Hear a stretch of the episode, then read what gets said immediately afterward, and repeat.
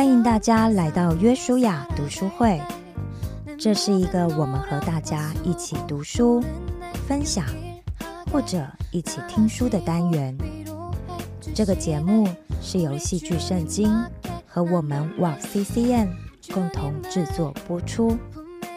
而这次我们要读的书是由基督教旧事传播协会以及淡江教会制作的《水到渠成》这本书。这本书是由廖年明以及张路德两位服侍者累积过去的辅导经历，集合了三十篇生命故事汇整而成。这里面的故事主角。最年轻的有十八岁，最年长的有六十六岁。有单身男女，有夫妻，有父母，有孩子，也有爷爷奶奶。经由当事人对成长历程和原生家庭的反思，再透过牧者辅导的角度，借由前人的经验或者圣经的教导。来协助思考，最后也会提供每一位正好遇到相同情景的朋友们，该如何应应，怎么样为主而活，怎么样珍惜每一个当下的一些建议。但愿每一位朋友都可以在这里得到鼓励，学习到智慧，并且得到从神而来的医治。与安慰。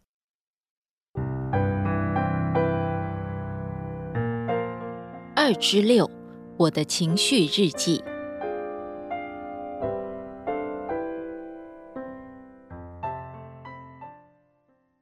连续参加两届的 Life Beauty 课程，我把自己上课前后主要的改变归类为两大项：自我觉察与自我接纳。自我觉察。以前不太了解自己的内心世界，尤其是情绪反应这一块。每每有情绪时，就很自然的任其随时间缓解，知道其存在，但对于它是怎么运作的，不太会去注意。在课程中学到，每个人的情绪都需要被接纳，而情绪背后都有其原因，是可以去探究的。我发现自己现在对于自身情绪反应、内心感受等变得比较敏锐，会很自然的去剖析自己、留意自己每次情绪反应背后的原因及当下内心的想法。有次向教会借了音响设备，活动结束要归还器材时，发现借来的手提式喇叭把手松脱了。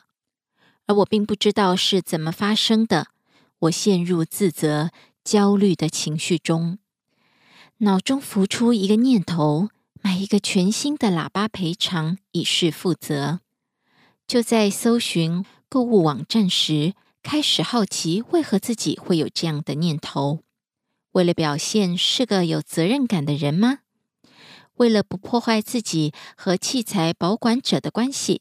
还是潜意识里在自我惩罚，这样的情绪反应是因为做错事而感到害怕，因为多了件事要处理而感到焦虑吗？老实说，确切的原因我还是不太清楚。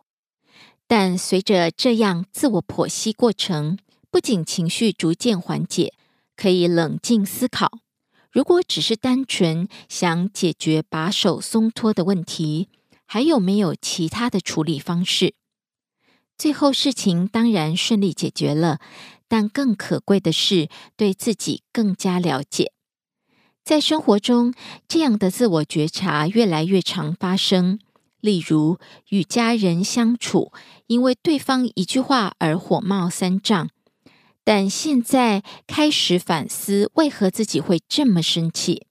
是被踩到什么地雷？当对自己的情绪越敏锐，就越能厘清情绪反应背后的原因。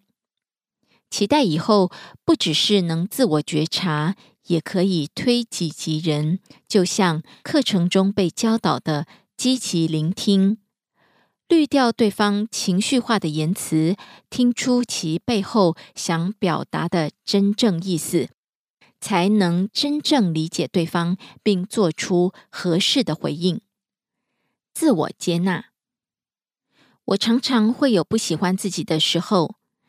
曾经有段时间，家中经济出了些状况，当时受到身边许多人的帮助，有亲戚、师长、教会，感激之余，但也因此而感到自卑，觉得自己家人需要被帮助。在这样的情形下，我从学校毕业，因着老师的介绍，开始第一份工作。带着某某老师的学生包袱，以及家中有状况的心境，很想要证明自己，好胜心很重。不仅得罪了负责带我的前辈，也因为对人对事常常带着怀疑与敌意，和同事的关系无法拉近，没什么朋友。后来家中状况渐渐改善，自己在职场也逐渐成熟。我调整了自己待人处事的方式，也认真处理了一些关系，包括向前辈道歉。虽然在职场上已经可以和同事融洽相处，但每当回想起那时的自己，总觉得很羞愧。直到最近某一天，又回想起那时的自己，突然心里有种疼惜的感觉，疼惜自己当时。背着好沉重的压力，面对各种旁人的眼光，突然心里有种疼惜自己的感觉。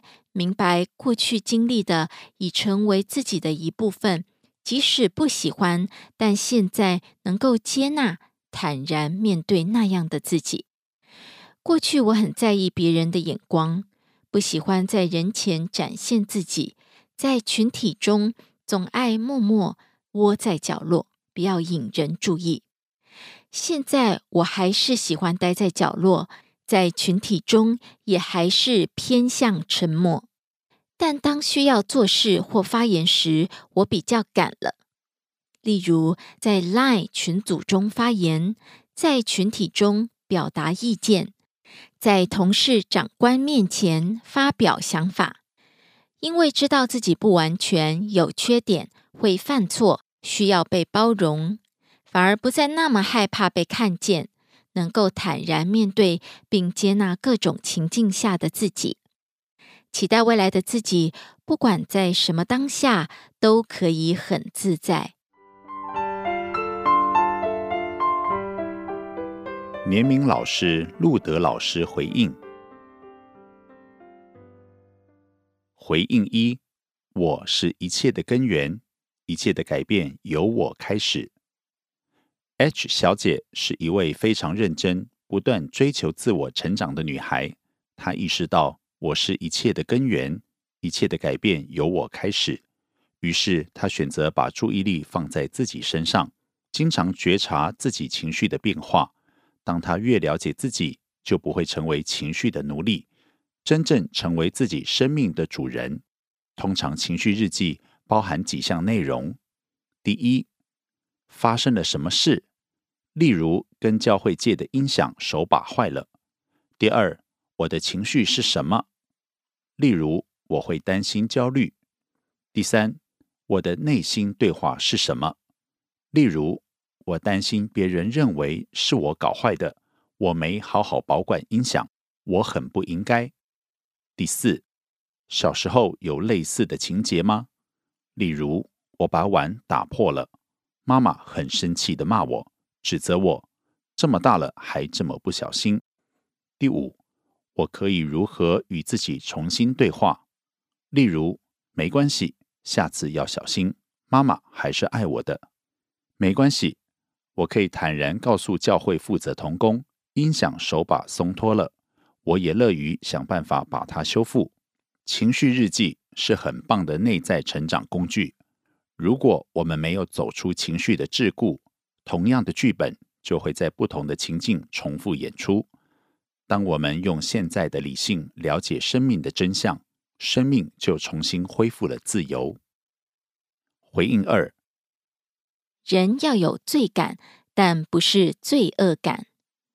写情绪日记时，对于内在罪恶感 （feel guilty） 需要特别察觉厘清。罪感是明白我们的行为是不好的，所以选择认错，重新来过。罪恶感则是否定自己，认为自己不是一个好爸爸、好妈妈、好孩子。当感到自己无价值，就会觉得羞愧，开始像亚当一样，吃了善恶果之后，拿着无花果叶遮遮掩掩，羞于见人。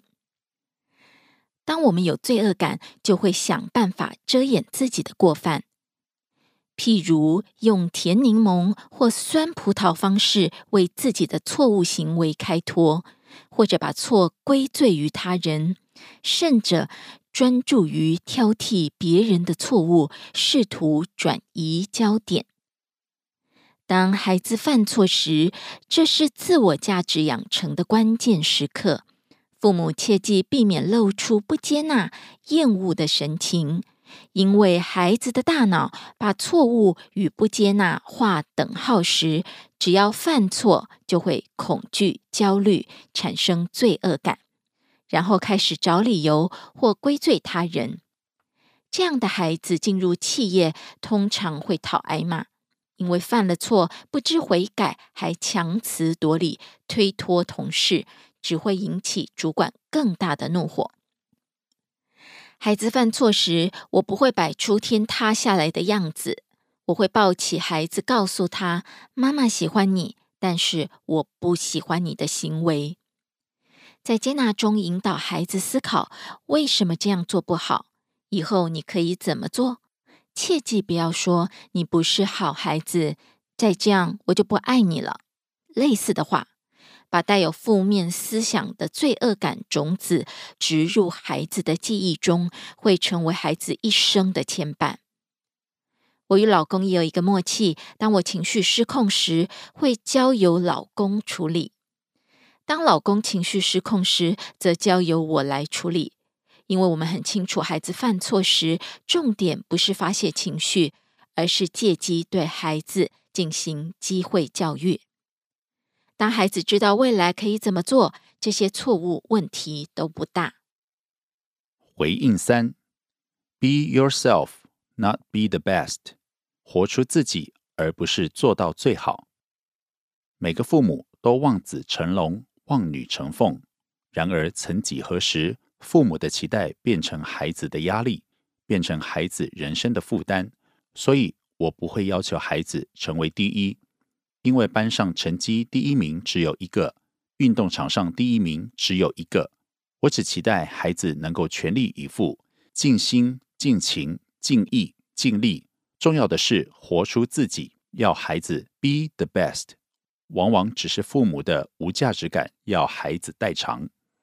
我相信每个孩子都可以找到属于自己的人生舞台，在那里发光发热，在人群中做光做盐，成为他人的祝福。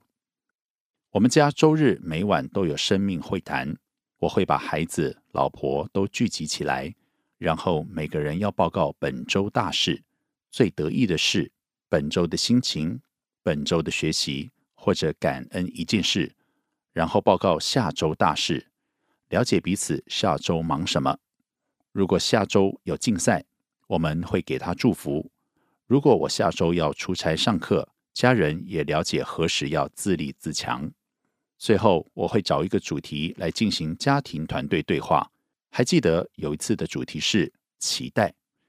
我问孩子：“就你们的认知，爸妈对你们有哪些期待呢？”那些期待会带来压力吗？你觉得哪些期待不合理呢？你们期待爸爸妈妈如何期待呢？我尝试从孩子的眼中了解如何扮演好父母的角色，期许我的期待成为孩子飞向天际的翅膀，而不是飞向天际的重负。觉察是成长的开始。是不是让我们来进行自我反思，去发掘我们生命中的盲点呢？第一，哪些时候我会有罪恶感呢？会试图想要逃避掩盖呢？第二，我可以接纳别人比我强、比我聪明、比我漂亮吗？第三，我给孩子的观念是 “be yourself” 还是 “be the best”？第四，我给孩子的期待是助力还是压力呢？第五。我可以不情绪化，用接纳的态度来辅导孩子的错误行为吗？唯有实践才能带来改变。我们要不要来尝试做个练习，与所爱的人很专注的聊一聊？请尝试写情绪日记。本节目由旧事传播协会。淡江教会共同制作。